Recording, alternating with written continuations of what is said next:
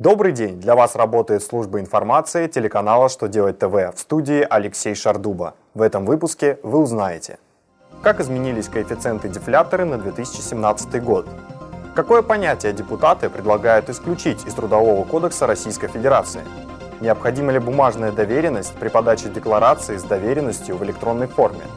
Итак, о самом главном по порядку.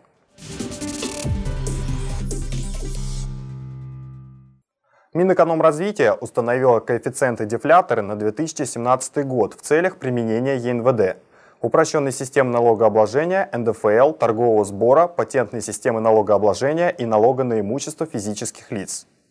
Для Е Н В Д коэффициент-дефлятор остался прежним, то есть вмененный доход при применении этого спецрежима в две тысячи семнадцатом году не вырастет, а все остальные коэффициенты увеличены с учетом изменения потребительских цен на товары.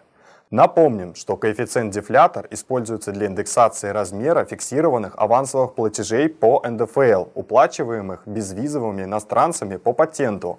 Индексация максимально возможна к получению дохода при применении патентной системы налогообложения и при определении ставки торгового сбора в отношении деятельности по организации розничных рынков.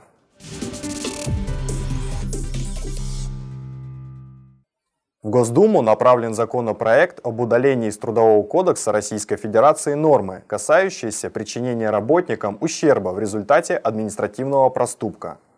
Этого термина нет в КОАП. Работодатели нередко злоупотребляют возможностью трактовать это понятие по-своему. В частности, обязывают работников возмещать траты компании, например, после дорожно-транспортного происшествия при нарушении правил дорожного движения, за которые не установлена административная ответственность. Если закон будет принят, то полная материальная ответственность работников будет наступать из-за нарушений, а не проступков.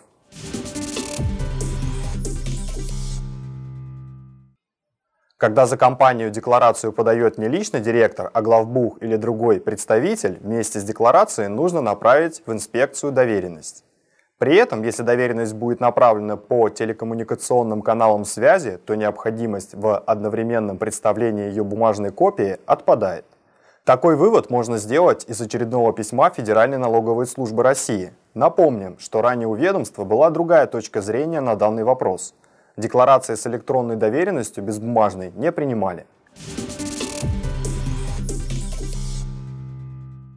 На этом у меня вся информация. Благодарю вас за внимание и до новых встреч.